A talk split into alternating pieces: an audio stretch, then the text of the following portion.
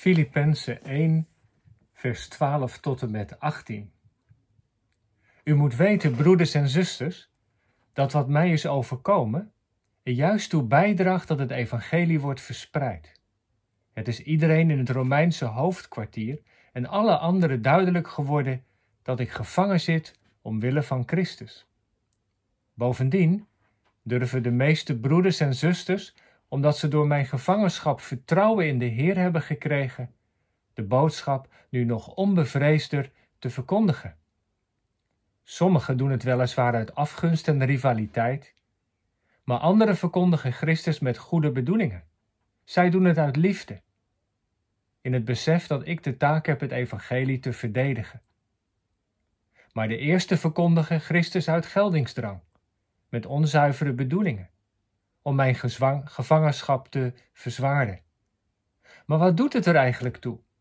Wat telt is dat Christus verkondigd wordt. Of het nu uit valse of oprechte motieven gebeurt, dat het gebeurt, verheugt me. In dit kleine gedeelte wat we zojuist hebben gelezen, is apostel Paulus heel erg openhartig. Hij schrijft tegen de mensen daar in Filippi: U moet weten, broeders en zusters, wat mij is overkomen. Hij vindt het belangrijk om te delen wat er op dat moment bij hem gebeurt. En is een belangrijk eh, element, denk ik, van de brief die Paulus schrijft. Paulus durft kwetsbaar te zijn. Als apostel uh, laat hij ook in zijn hart kijken. Dat zagen we al in het eerste gedeelte over het gebed. En nu zien we het eigenlijk weer. Dat hij zegt, ja, ik heb het moeilijk. Ik zit in het gerechtsgebouw. Er gebeuren allerlei dingen.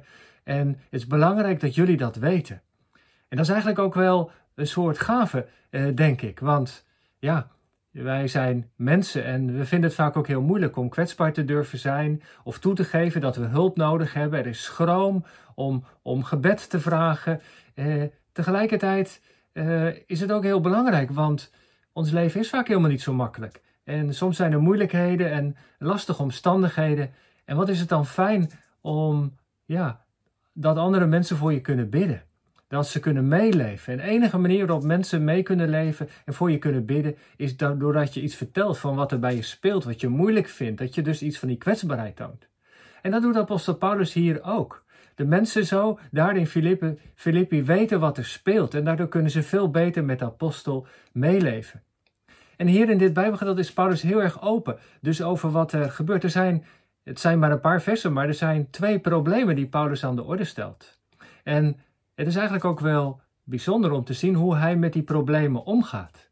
Paulus heeft de heel stellige overtuiging dat wat er ook gebeurt, dat God de regie heeft. Dat hij, is, dat hij in staat is om in, in het kwaad van de gevangenschap, in het kwaad van het andere probleem, aanwezig te zijn en dingen ten goede te keren. Het wil natuurlijk niet zeggen dat, dat het makkelijk was. Als iets kwaad is, als je onterecht behandeld bent, dan, ja, dan is, dat, is dat moeilijk. En moeilijke omstandigheden zijn gewoon moeilijk. Maar Paulus heeft de rotsvaste overtuiging dat zijn leven in handen is van Christus en dat God ook deze situatie kan gebruiken, kan transformeren om er toch iets goeds uit te laten voortkomen. En het eerste wat Paulus aan de orde stelt, heeft met die gevangenschap te maken. En dat was een geweldige domper dat hij nu in de gevangenis in Caesarea zit, opgesloten, van alle vrijheden beroofd. Want ja, stel je voor, hij was de apostel. Hij was door God geroepen om het evangelie te verkondigen. Hij was een rondreizende evangelist. En dat kan u niet. Stel je voor, je, je hebt een passie van God gekregen en je wilt heel graag dingen doen. Maar je zit thuis, het kan niet. Of er zijn fysieke omstandigheden die je dat belemmeren. Of moeilijke dingen. Nou ja, zo was het bij Paulus ook. Elke grote stad had wel een gerechtsgebouw, een praetorium. Er zaten soldaten, er werden mensen gevangen gehouden. En zo zit een verkondiger binnen vier muren.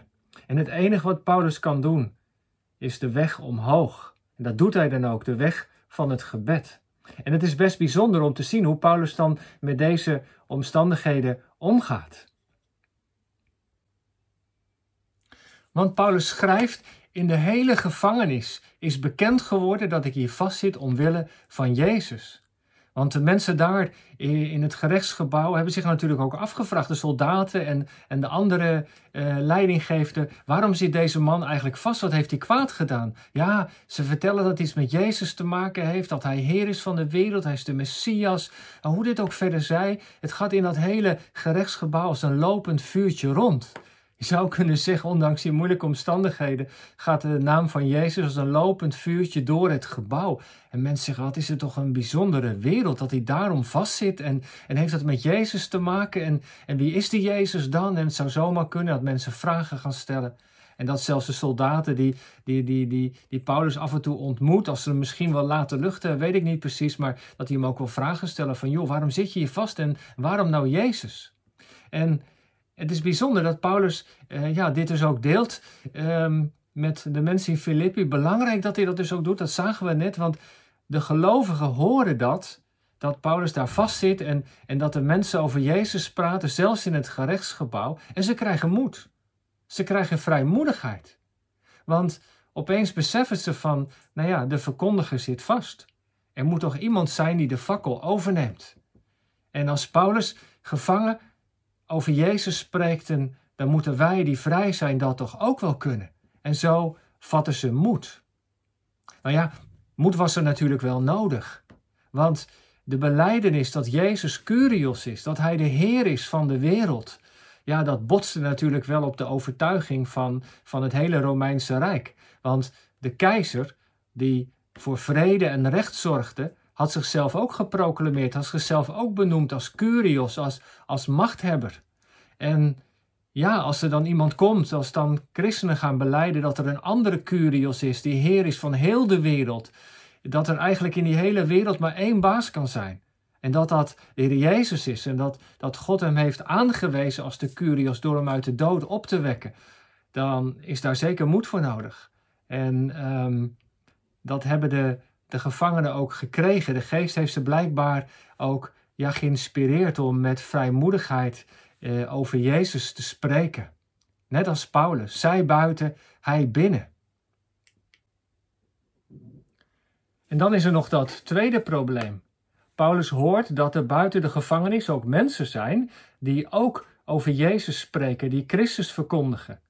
Uh, de uitleggers uh, weten niet precies waar Paulus op doelt. Uh, er zijn uitleggers die zeggen dat het zullen ook evangelisten zijn die, die, die rondtrekken over Jezus spreken, maar, maar dat lijkt mij niet zo waarschijnlijk, want Paulus had een hele unieke roeping en we, we horen verder in die tijd helemaal niet zoveel over rondtrekkende predikers die ook Christus verkondigen.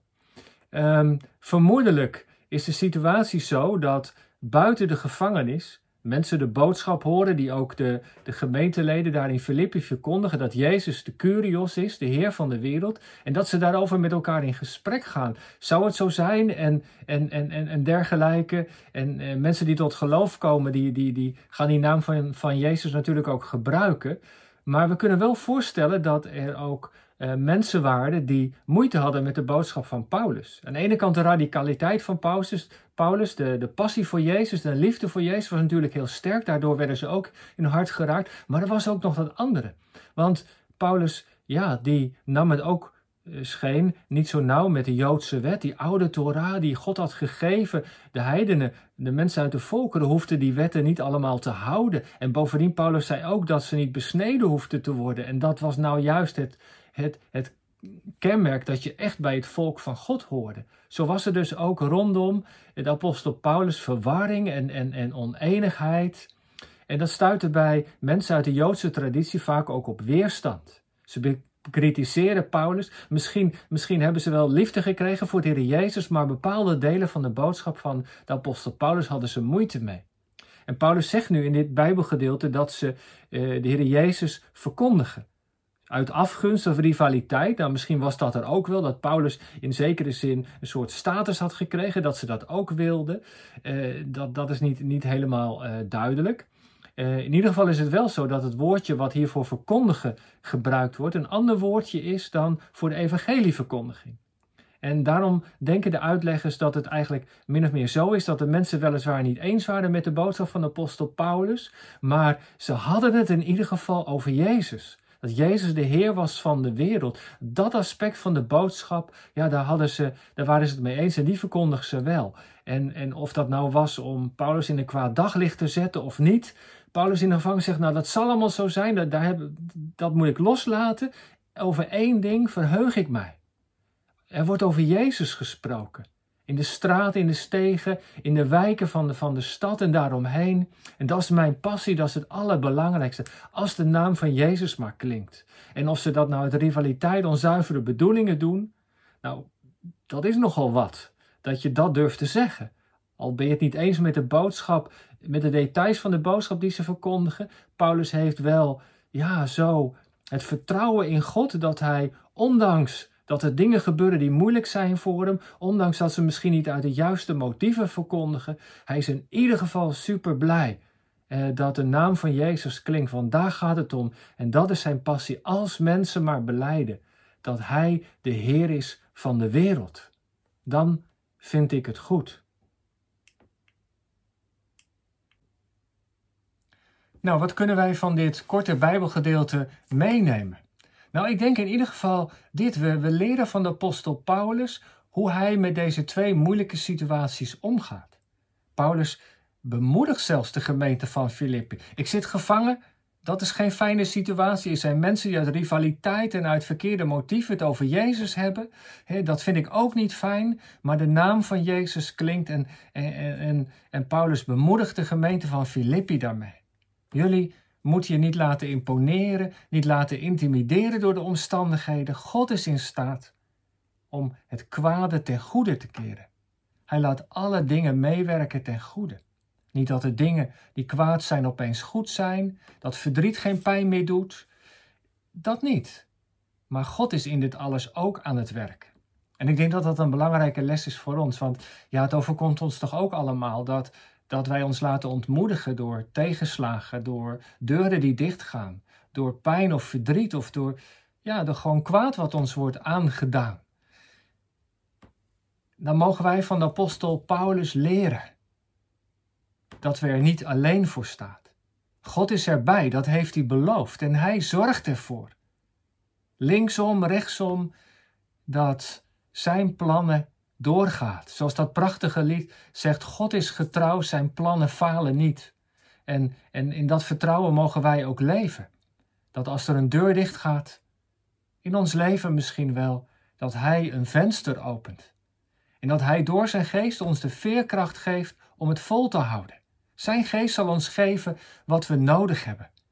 En laten we ons daar met Paulus en vele anderen in de wereldkerk over verheugen.